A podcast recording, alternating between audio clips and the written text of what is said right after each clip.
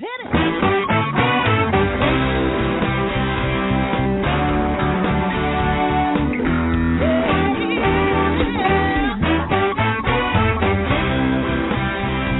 Well, hi everyone, and welcome to Alzheimer's Speaks Radio. I'm your host, Lori La Bey, and I'm so excited that you're joining us today. We are going to have a fascinating conversation as usual as we learn from people all around the world at all ages and stages of life. Stay tuned as we shift our dementia care from crisis to comfort. Here we go. What you think about,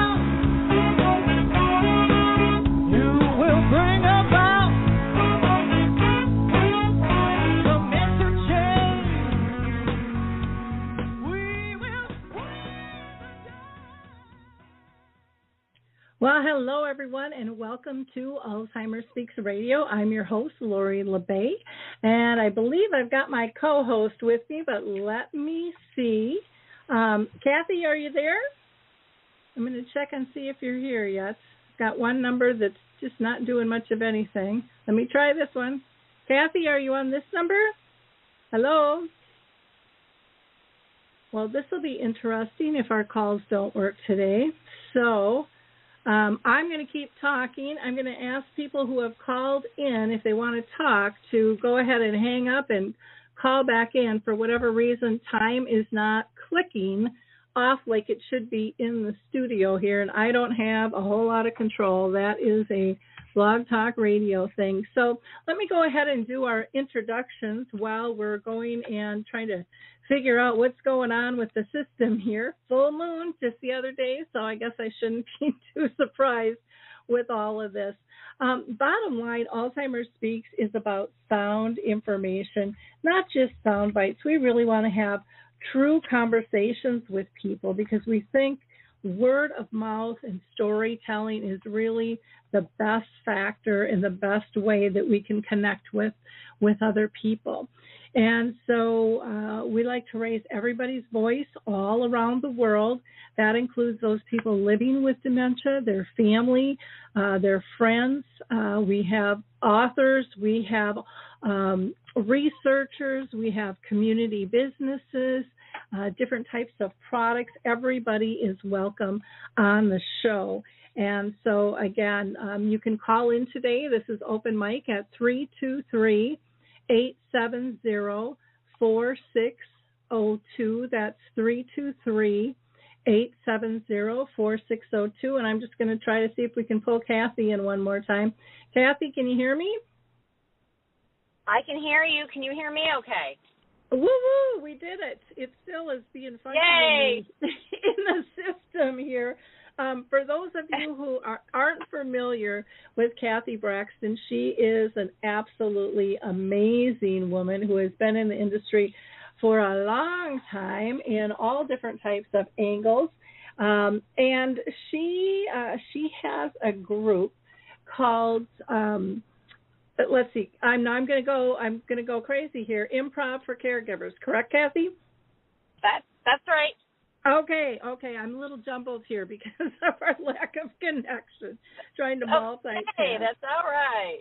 Yep. Yeah. Well, you got to go with the flow. Got to go with the flow. well, why don't um why don't you tell people a little bit about yourself? That might be the the best route to go in terms of what you offer in terms of um, services and I'll get myself together at this end. And I see we've got another caller on the line as well. And today, this is just kind of an open flow type thing. We like to um, hear what's going on out in the public and uh, what you think is important, what's going right, what's going wrong, what do we need, what do we have, all of those types of things. And again, you can call in into 323 870-4602 and we'll pull you in as we go. But Cathy, I'm going to pass it back over to you to just talk a little bit about um, what you offer people and how you got into this uh, this realm of the world. Thanks. Okay, yeah. So I have a company called Improv for Caregivers. I've been in the aging industry, as Lori said, uh, a little over 25 years. I've almost exclusively always worked with older adults um, and their caregivers, whether they're personal or family caregivers, um, and specifically residents and, and patients who are living with dementia. So that is my specialty.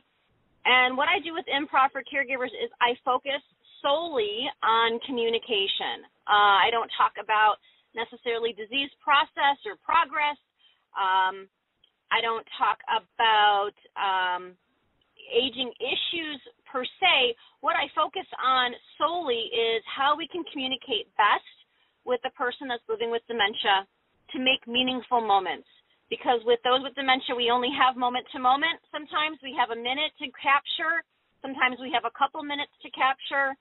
And to me, the way in which we approach somebody, really anybody, but in specific, the way we approach somebody who has dementia is key to having successful moments with them, having them help us help them, and having them have a great moment of joy with you. And so it's all about communication.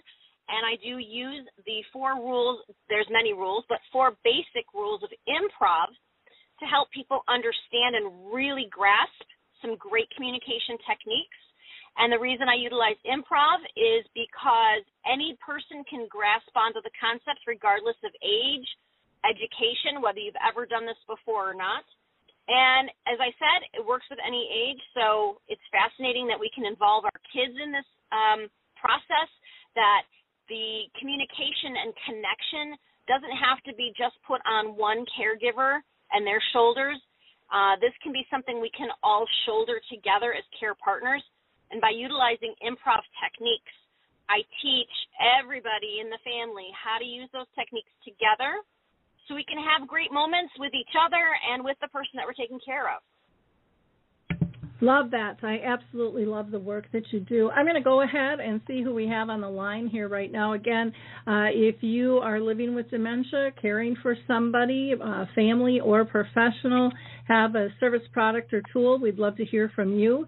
And again, the call in number is 323 870 4602. We have somebody uh, from a 0943 number. 0943. You are live and on the air. Do you want to give us your name and why you're calling in? Hi, yes. Um, my name is Danielle Spaar, and um, I am a caregiver for my father who has um, Alzheimer's. And um, so I created a children's book because um, I'm a children's book author. Um, and so I created this book in order to open the conversations and help parents kind of bring the conversation up. It's set in like a detective series and um kid friendly, not scary, that kind of thing. Um but yeah, and I've been um trying to just get awareness out about it um because 50% of the proceeds are going to be going to Alzheimer's Association, um our local chapter where I live. Wonderful. What now? What age bracket is this for again, Danielle? Um, it's for like six year olds to ten year olds. It's an it's a chapter book with um I I kind of think of like Junie B. Jones. I don't know if you're familiar with that, but um it has you know a couple illustrations per chapter, but um you know no more than 85 pages um and it is part of a series, but yeah, just to it's about PJ's perplexing predicament and Logan and Emily have to find PJ who nobody can seem to find. So um just trying to um you know make it where kids can kind of see the effects of Alzheimer's and and get um the conversation going. Wonderful. That's fantastic. Uh, Cathy, what are your thoughts on the need for a, a book for ki- for kids? six to ten years old. What I think are your thoughts? I think it's awesome. I think it's awesome. I think, you know, I was raised as a kid. My mom took me to the nursing home all the time to visit my grandma. So I've never been afraid of um, adults who are aging. It never was something that scared me, and I think that's something that we see a lot is that older adults, um, adult children, kind of keep their kids at arm's length from mm-hmm. the older parent or grandparent that's aging and going through this kind of stuff and I don't know if we do it to protect them or if we're afraid they're going to be scared or we just don't know how to teach them how to communicate with each other and how to have that moment. And I think that you writing this kind of book and bringing it full circle and starting to include the kids in this, I think, is a fantastic idea. I think there's a lot of good children's books out there. Um, mm-hmm. and I'm particularly happy that yours has some illustrations and it's it's kind of a detective story, so it's going to grasp them. Because really, we can't avoid this topic anymore. It's out there all the time. I feel like every movie or sitcom I turn on, at some point in time, there's somebody and an older adult who's living with some memory impairment, and we're going to have these com- these conversations are going to come up. The kids are going to say, "What is that? Is that what Grandma's Mhm. going through?" I think it's fantastic that you you you're taking that route. Education is so important, and including them, and and not um, not just including them, but but just that infusion of we're this is part of our life. We're going to do this together, Mhm. and I think that's great. Yep. Yeah, I do too. Thank I you. don't think Thank you so much. I don't think we can have enough books out there to educate. Mm-hmm. I know when I was growing up, um, and I was like 13 when I first ran across this with my great aunt, and I was just told, well, that's what happens when people get old. And again, that was a long time ago. That was like uh, 50 years ago for me. But still, families still are very protective, and I think some of it has to do with they don't know what to say because they're really not sure what it is or how it's going to uh, how it's going to progress or what to expect. And I think a lot of that has to do with all of the prior negative advertising of this that, you know, everyone's Mhm. just a shell of a body, it's in stages, and there's, you know, there's so much we're finding out, and early diagnosis is becoming more and more important. Um, yet I know that we are, you know, even though our numbers are huge, I think they're still extremely low because I think there's so many people that aren't diagnosed because they don't want the stigma and and the fear Right. wrapped in that.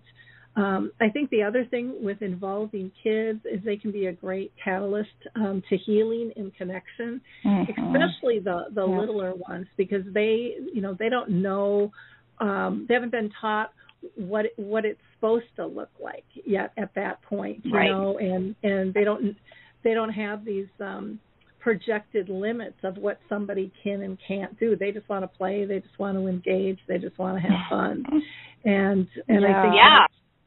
I think that's all about being in the moment and understanding that we're all different in in many different ways if we've got dementia or not. Um, coming to an acceptance of that instead of trying to, Yeah.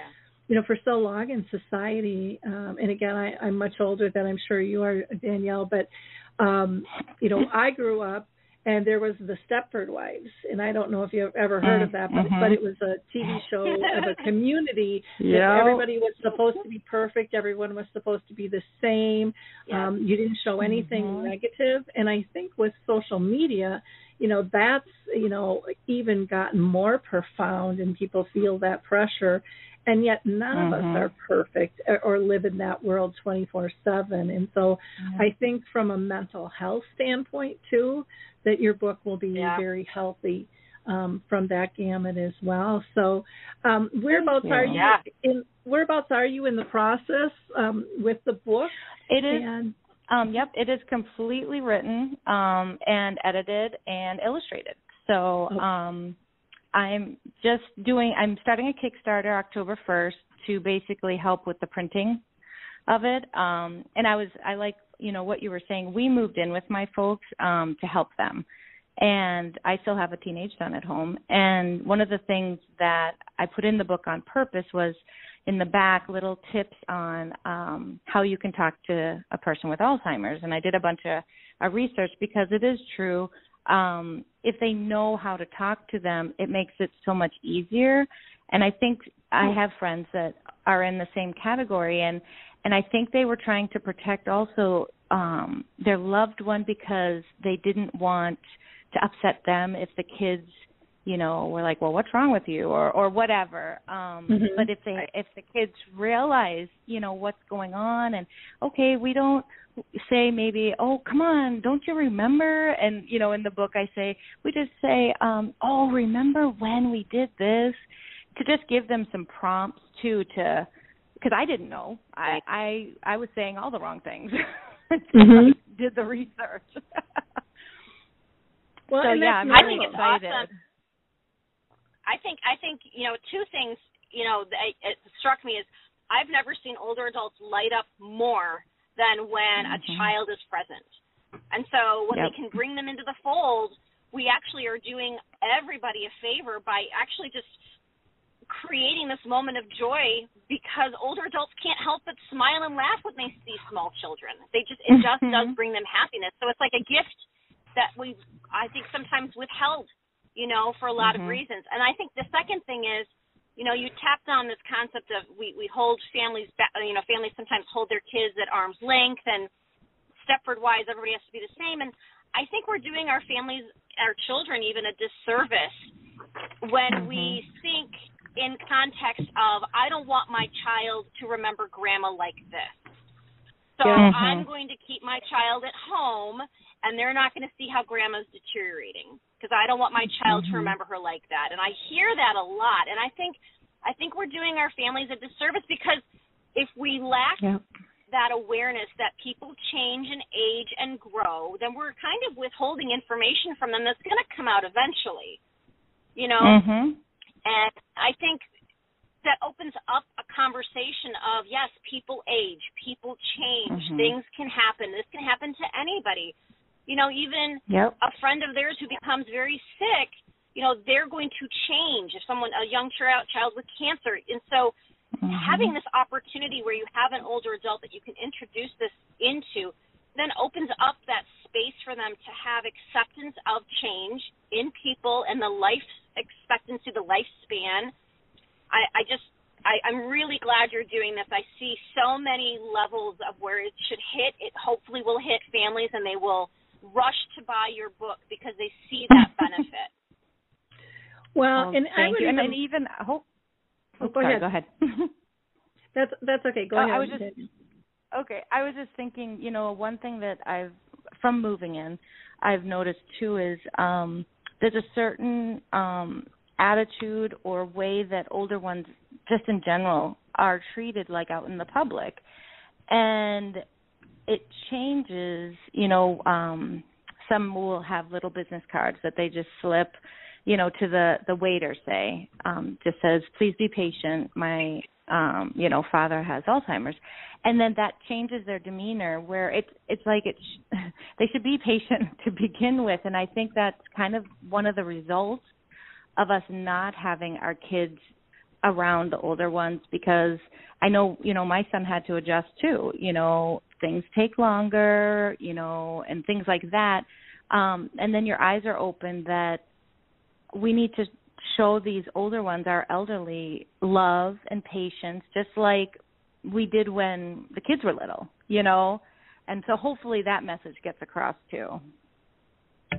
I totally agree uh, with you on that. I think it's extremely important. Uh, we need to teach kids empathy and compassion in the world. I mean, I, I look around and it's like everything is, you know, my way or the highway. And that, that's not real Mhm. life.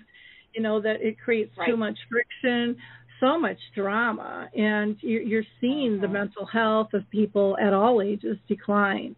And so we've got to, we have to help create this um, uh, this community of support and acceptance, and that you are okay exactly how you are, no matter who you are, no matter what you look like, no matter what you're Mhm. dealing with, that we can still live graciously together in this world. And um, we should all be able to to feel pride and feel engaged and connected and loved, um, and and even more importantly, safe. And a lot of times Mhm. that safety goes out the window when you you know, especially as someone's progressing with the disease, you know, they're looking at our nonverbals and those those glances or those uh, you know crossed arms and raised brows or rolling eyes have huge impact on people and Mhm. uh, and yet so many think that they're overlooked or they're not noticed or you know they don't have the wherewithal to pick that up but i think realistically it's more that we as society don't have the wherewithal to even know we're doing it you know we're we're Mhm. not conscious of a lot of those things that are happening so kudos to you is there a um a website that you want to give out or or a facebook page or um email or- Sure. or some kind of contact Yeah, that'd be great. My um Instagram where I do a lot of posts um is DC Spaar with two A's, S P A A R. And my website I do have connected to my Kickstarter, so it's um DC Spaar Books, so D C S P A A R, and then books dot com.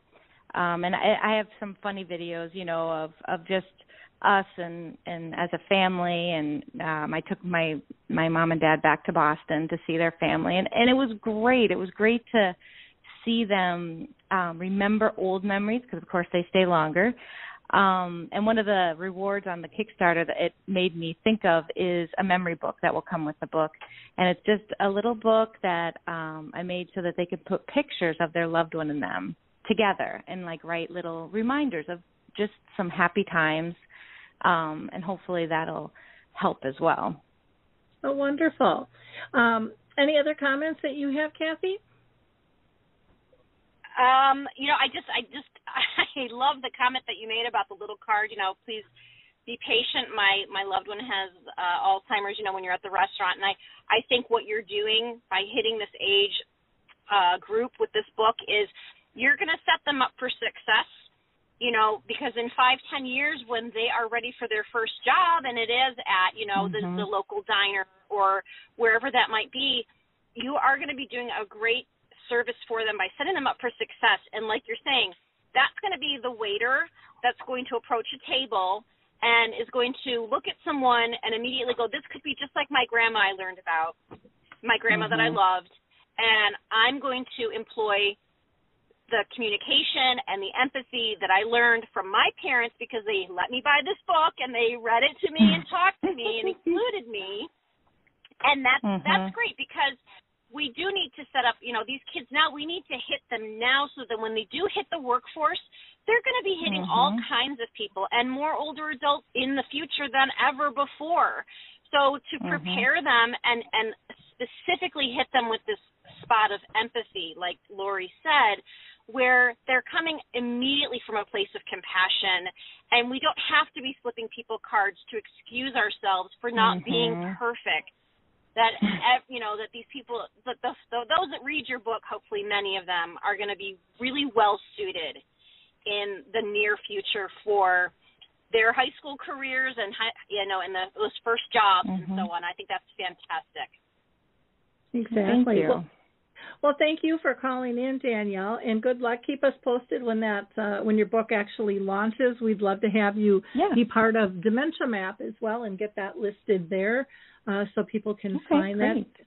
So thank you again. Um, thank you. For, thank you so much. Mm-hmm. Um, for those of you that aren't familiar with Dementia Map, it's a global resource directory. Access is free. You don't have to set up an account or a password. Uh, we have about 150 categories.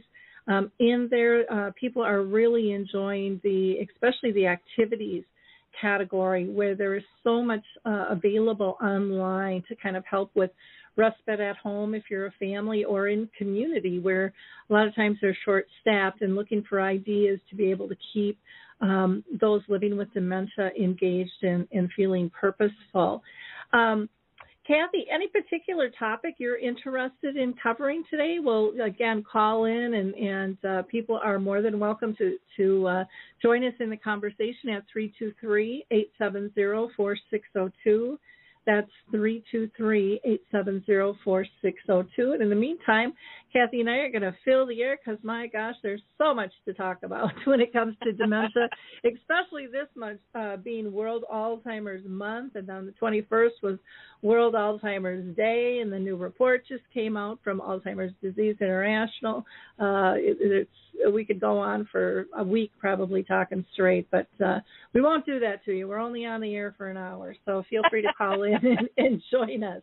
Um, any hot topics for you, Cathy? That uh, yeah. Uh, oh yeah. Okay. Oh yeah. So I'm, uh, you know, I, I'm working on a project right now, and and one of the things that I've I've was disengaged from last year, which I I'm now inundated with, is and obviously you know maybe more than more than last year or more than even in the spring is the delta variant and and covid and covid vaccines and how is that affecting residents who are living with dementia who are housed in senior living um mm-hmm. it is, and I don't want to take a political stance. I can talk out of both sides of my mouth out of this one, but my goodness, is it wrecking havoc? And I know everyone has probably read the news or listened to, you know, different podcasts about it. I mean, it's not just the staff shortage that is hitting people hard, but I know that right now there's um, big discussions and some decisions that have been made recent, very recently about um, mandating the vaccine for all staff who work in nursing home settings. And like I said, I can talk out of both sides of my mouth out of this one because in in one way I think that that's a great idea because we're working with very vulnerable people. Um, on the other hand, I hear a lot of different people talk about they feel that you know that's a right of theirs that they don't want taken away and um, you know, if terminations are coming down the pipeline because of that, because of their choice not to be vaccinated, we're going to see an even bigger issue with staffing and staffing shortages. Um, and it is it's a tough one to walk. It's a hard line to walk. Um, and it's it's I've been in facilities recently where I mean there isn't even a reason to do your hair or your makeup in the morning because you're wearing goggles, face shields, the mask, the gown, the gloves. You're so dialed up with all this stuff and it is so unfortunate that when you're working with somebody with dementia with all of this garb on, they can't see your face, they can't read your lips, they can't as clearly see your facial expressions. Um, and and it's sad because I I I personally I miss a lot of opportunities to connect with somebody and I get a lot of frustrated feedback from from residents that I work with because they just they can't understand me because they can't see me fully. Um, but the staffing shortages it's it's a rough this is a rough go for a lot of people and I, I'm sure a lot of family members are concerned about that too, whether they are at home caring for somebody and, and thinking about nursing home care, um, or they have somebody currently in care, you know, just just trying to be there more frequently, more often if you can, and if your facility isn't in lockdown, you know, to just do those visits and and have eyes on your your loved one, and it's it's a scary time. You know, it is. I, I saw just a headline of an article and I didn't catch it all, but I thought what it said today was only 1% of senior housing is fully staffed. And like you said, oh the, I know, I know, and and I'm not quite sure if I caught that all because I was kind of on the fly this morning, but um that's what caught my attention, and it, I wouldn't be surprised. And fully staffed could be No. your 99.9 percent full too. So you know, key or 90, 98 per 98.9 percent full. So keep that in mind as well. But it, it is real out there. The um, stress that people are under is unbelievable. The polarization, the shift in how a team functions when people all aren't in the same building. I mean, there's so many layers of things going on.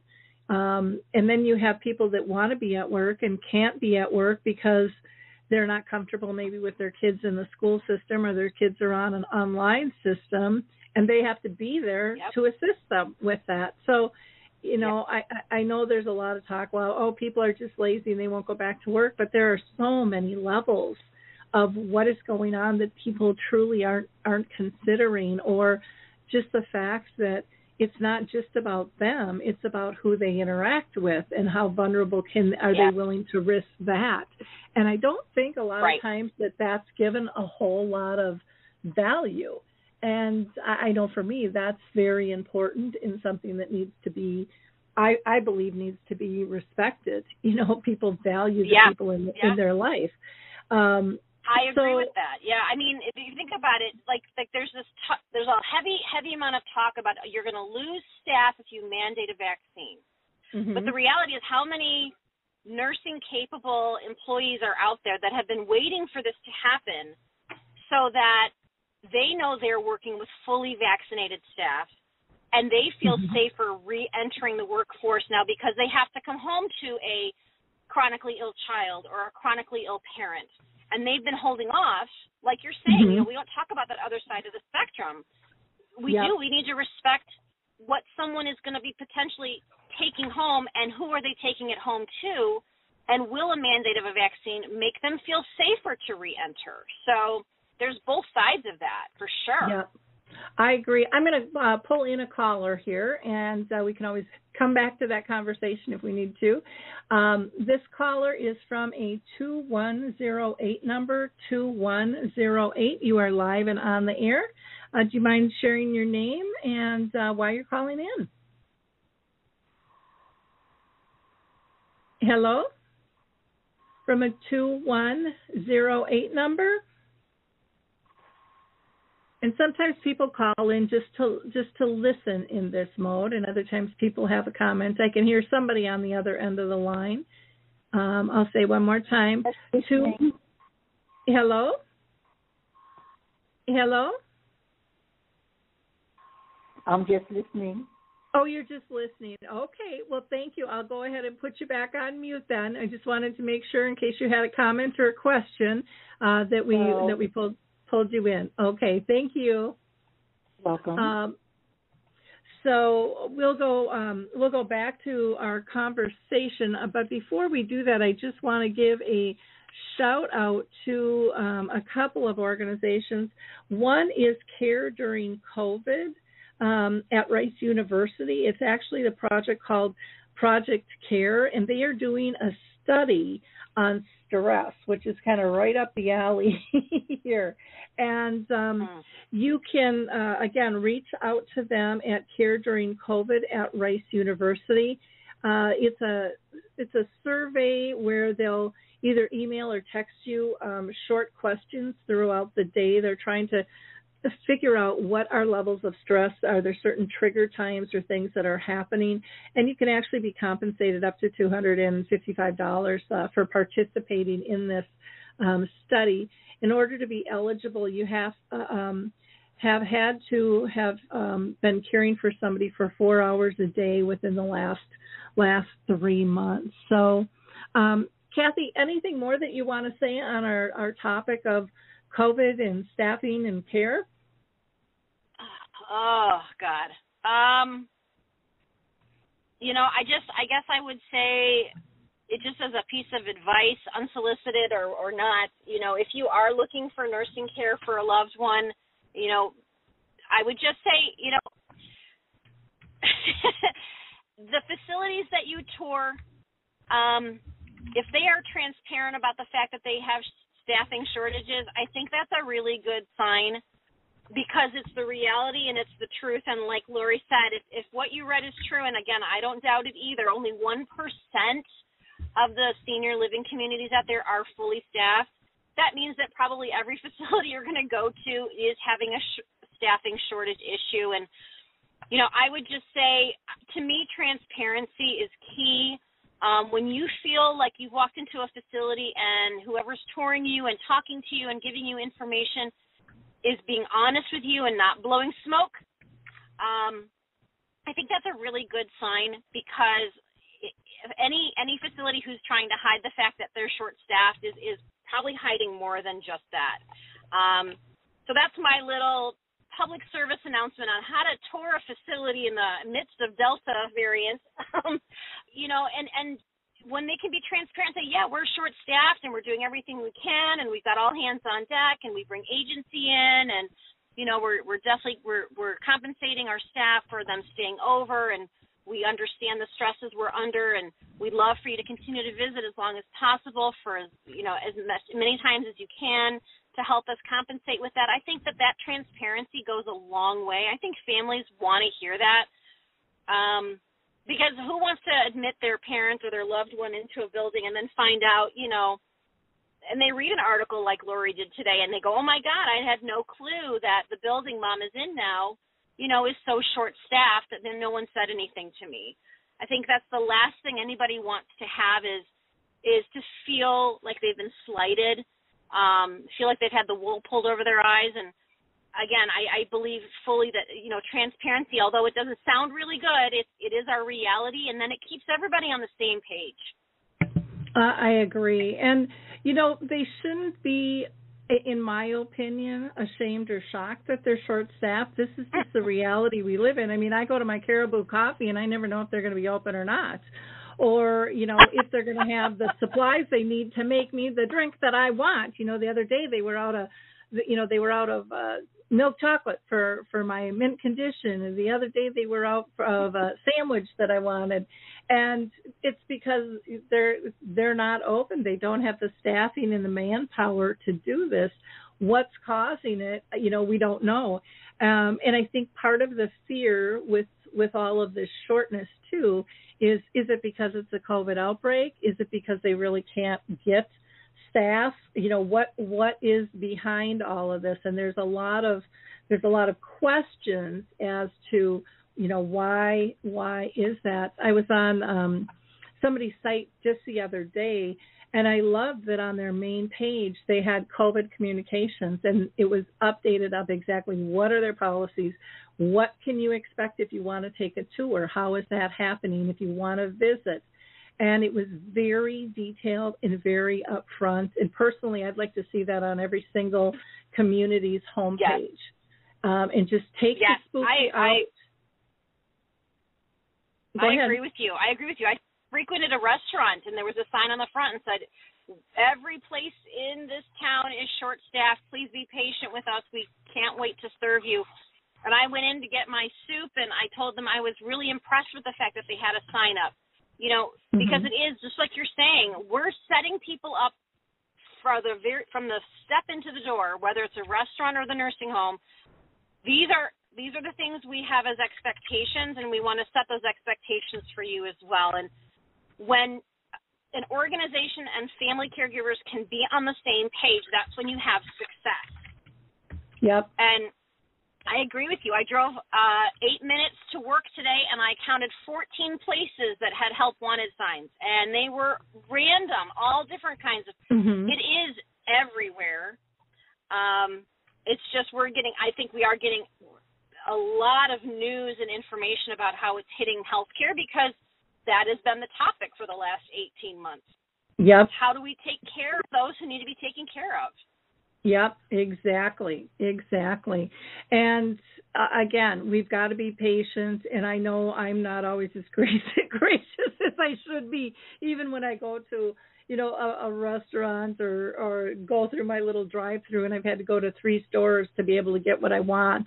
Um, and again, that's not good on my part. That's not being real. I should know that heading out the door, and I should be grateful for those who are open and um and again it's it's not that they don't want to be open and that they don't want to serve. It's just we're in we're in some really dynamic times and we we need to be uh, much more gracious than than what we are. And we have to go in with our eyes open in terms of what does that mean you know to all of us? And and how can we support how can we support these businesses um and even when it comes to communities, maybe there's ways of volunteering where even if you don't want to enter the building, maybe there's things you can do to help reduce the load. Um, even there was there was one woman who I, I just adore who's a a coach actually on on Dementia Map, and she uh, was just writing thank you notes to them. And I thought, Wow. what a beau- what a beautiful way um, to go in and make a difference. And again, Yeah. because they do, they don't get that appreciation all that often. I mean, most of us would say none of us get that appreciation that we'd like uh, as often as we would. But uh, Sue Ryan, again, is a you know, she's a, a coach and a business professional um, in the realm of dementia. Her husband is uh, living in a community, and and that's her way of trying to make things a little bit better, reduce maybe a little stress on staff or some people are even you know being pen pals to residents and just writing back and forth to engage them so they don't feel as lonely so there are things that we can do to maybe make um, communities a, a little um, a little more comfortable during this really difficult time as well with that Yeah. so I- so don't lo- I think I was just- also that transparency amongst the families and the staff that work there. I, I, I think that I'm kind of been looking at this a little bit, I, I wonder if there is a correlation there between when there is that transparency and we're trying to keep everybody on the same page. And is it related to a reduction then in compassion fatigue amongst the staff? Because one mm-hmm. of the things I've seen a lot is when we don't set expectations up for family members as to what they should be expecting and, and experiencing in a long term care facility or senior living, and then they move their family member in, what they had expected and what a facility can actually provide, there's a huge gap sometimes in between those 2 And it's mm-hmm. that big gap that the staff is having to fill in constantly throughout the day, whether it's fielding phone calls and answering questions or trying to do conflict resolution with a really unhappy family member. And I wonder if oftentimes we set our own selves up in facilities for this huge gap because we aren't straightforward and transparent with what's going on in this building right now covid dementia it's just it's it's senior care with staffing shortages whatever it might be i i think that we create this big gap and then and then that is what i think eventually leads to a lot of compassion fatigue for staff because Mhm. they're just exhausted um and then then you know obviously there are a lot of staff are just dealing with this compassion fatigue because it's been 18 months they've been in facilities where um you know covid has been running crazy and they don't want and delta is scary now. It's it's ramping back up. We're starting to see it in nursing homes again.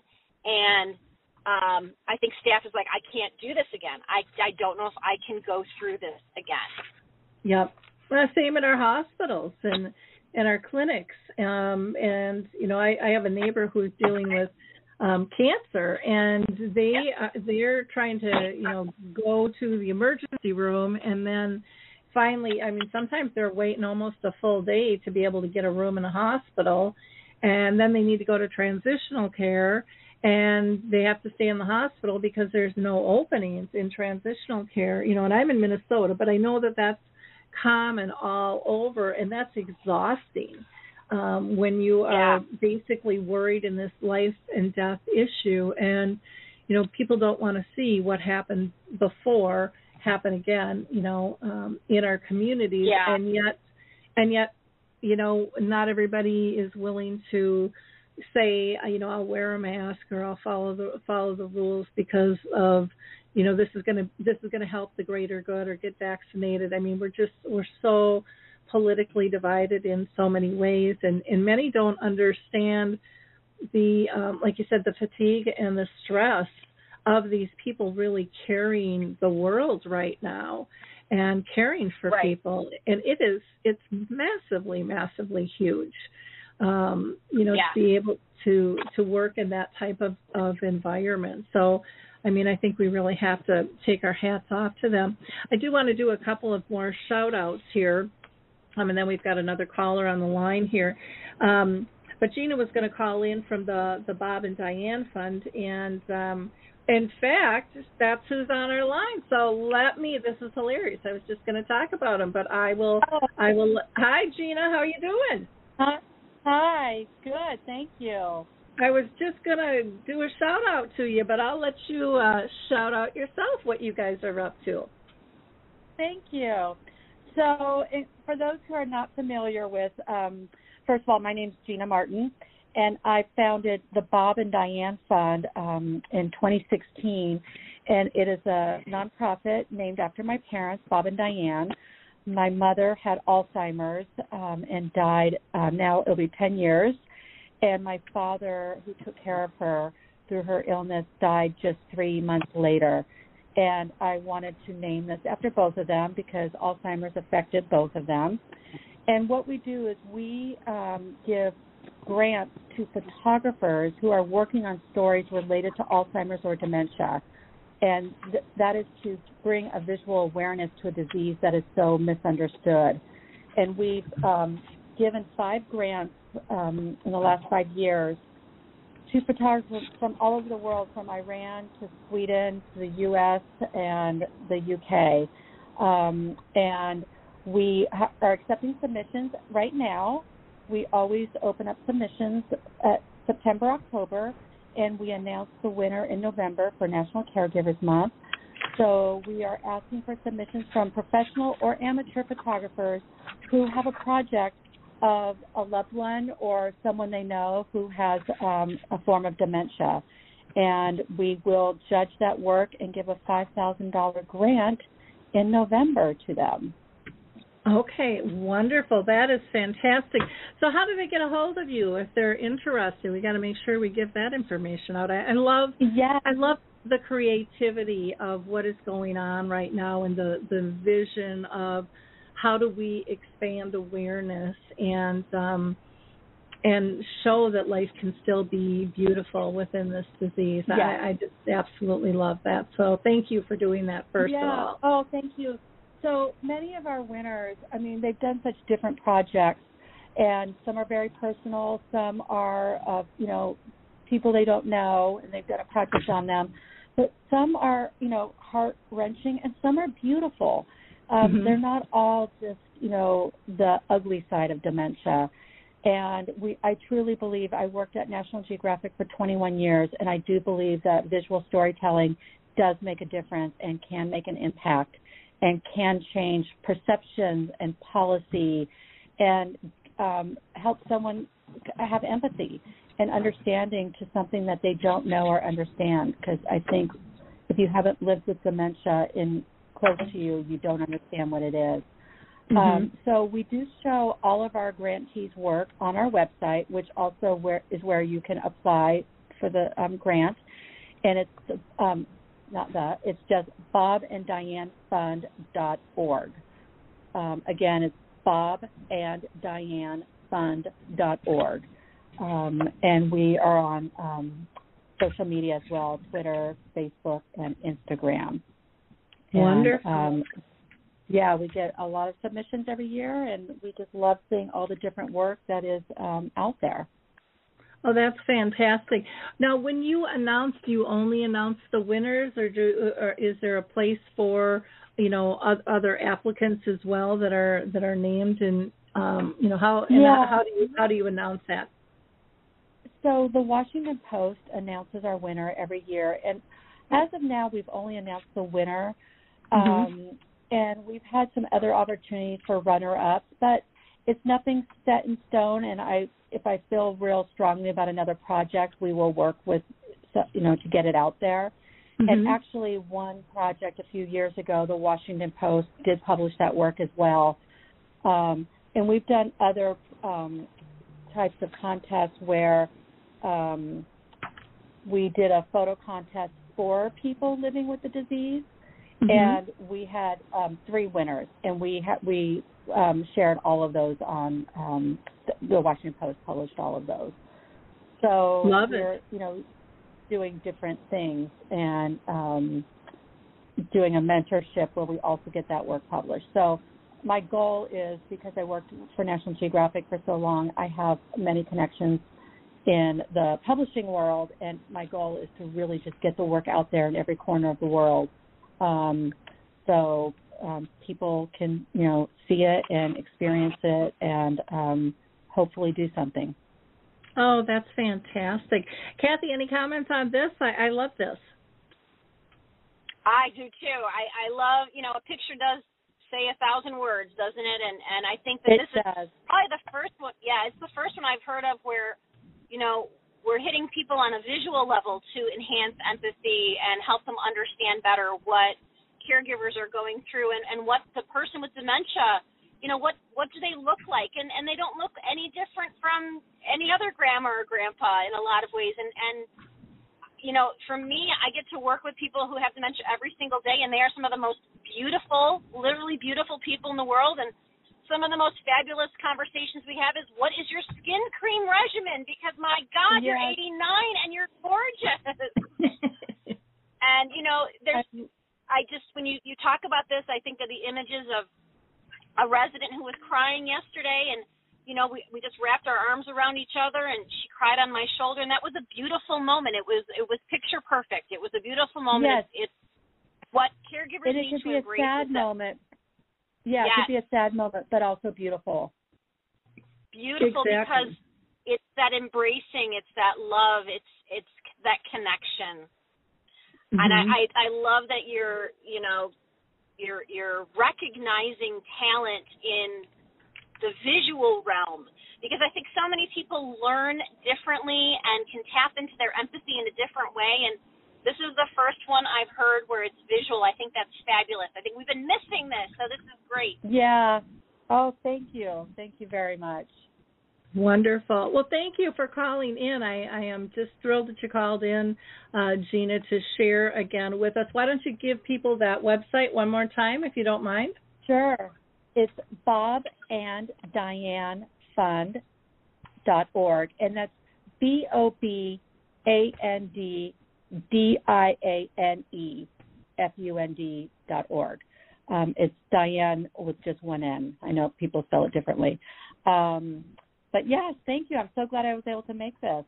Yeah, me too. And it was, like I said, perfect timing because I was just thinking of calling you, and so we must have had a little ESP going on there. Yes, so, great. Wonderful. Well, thank you again, uh, Gina, and best of luck. And please let us know when you announce. We'd love to help push that out as well.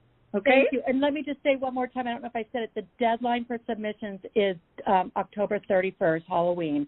Um, Okay. So they're open now through October 31st. Oh, wonderful. Thank you for mentioning that. Appreciate it very much. Have a wonderful Thank week. you. Okay? Bye bye. Thank you. Bye. Well, it's always fun to hear different things uh, going on. I do want to uh, just give a, a shout out to Arthur's Memory Cafe. We are doing virtual cafes still on the second and fourth Wednesday of each month at 1 o'clock Central Time. And if you're interested, reach out to me.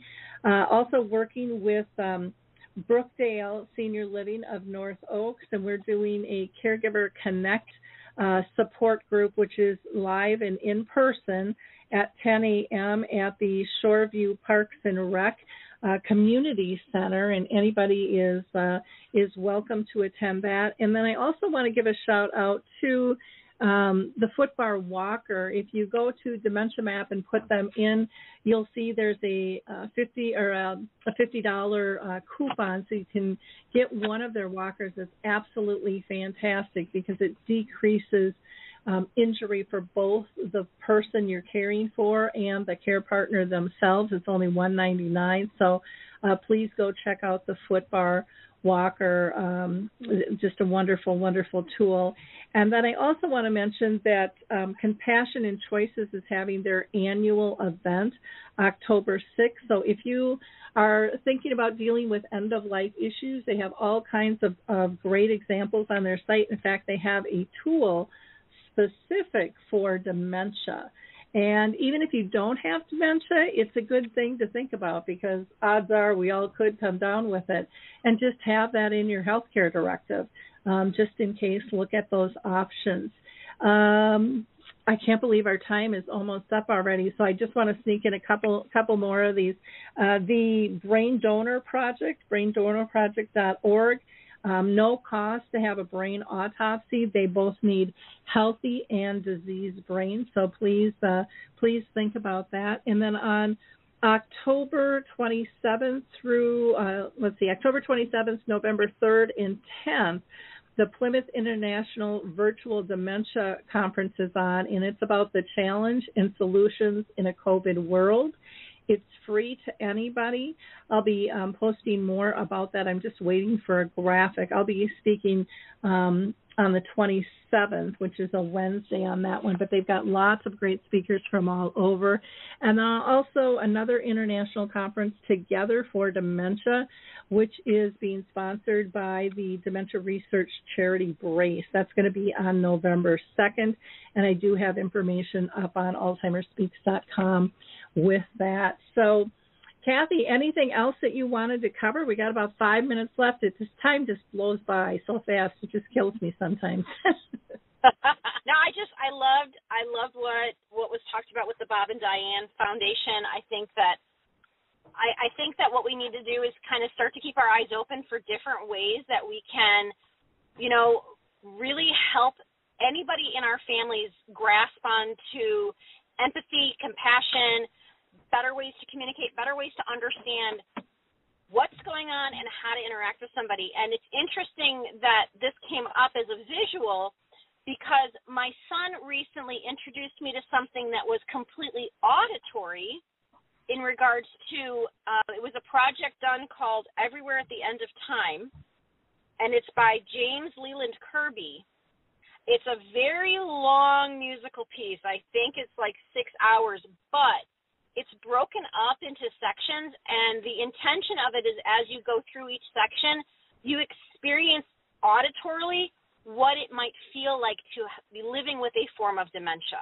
And it's the first I have ever experienced where it's got this huge auditory piece to it. And it's interesting because for my son, that is what he found this on YouTube. He brought it to my attention. He's been fascinated by it. Um, had me listen to it. It took large chunks of time to do that to get through it.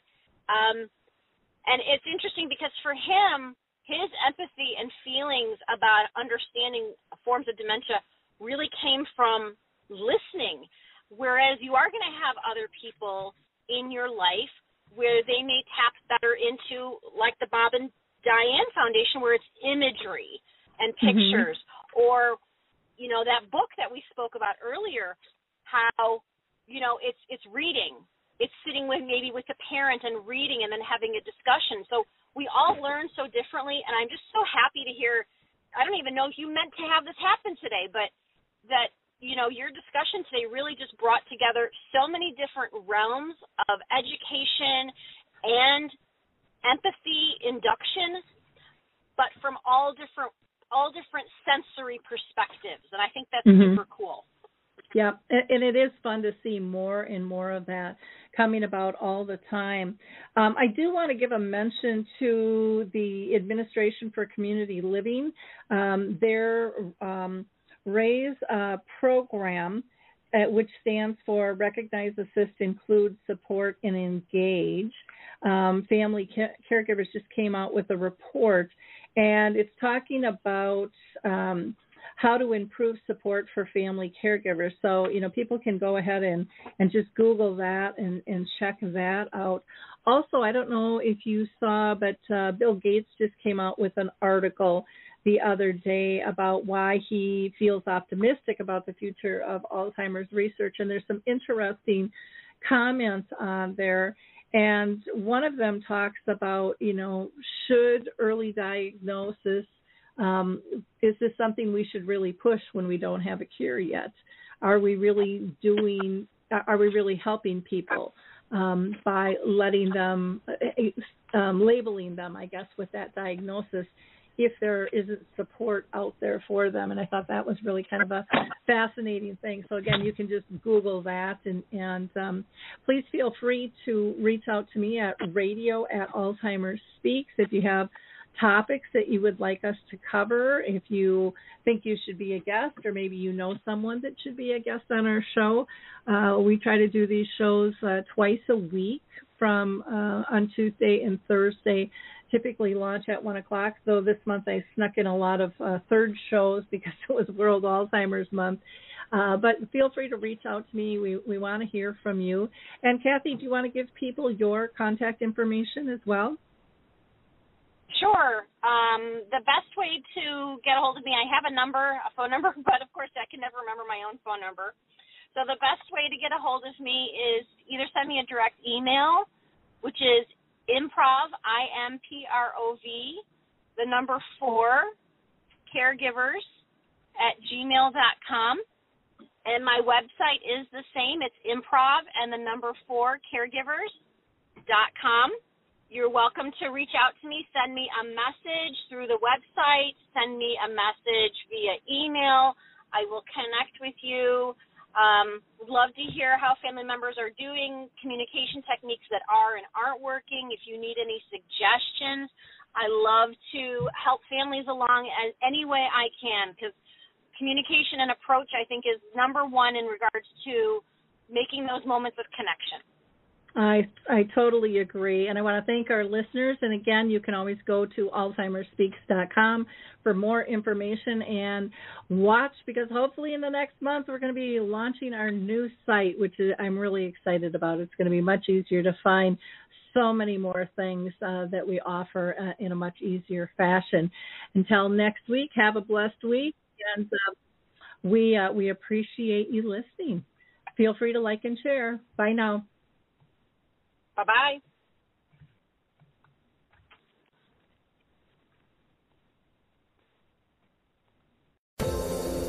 Hi, everyone. This is Meredith from the Senior Fitness with Meredith podcast, where I discuss all things for seniors from fitness, your health and wellness journeys, how to be all over strong and beyond.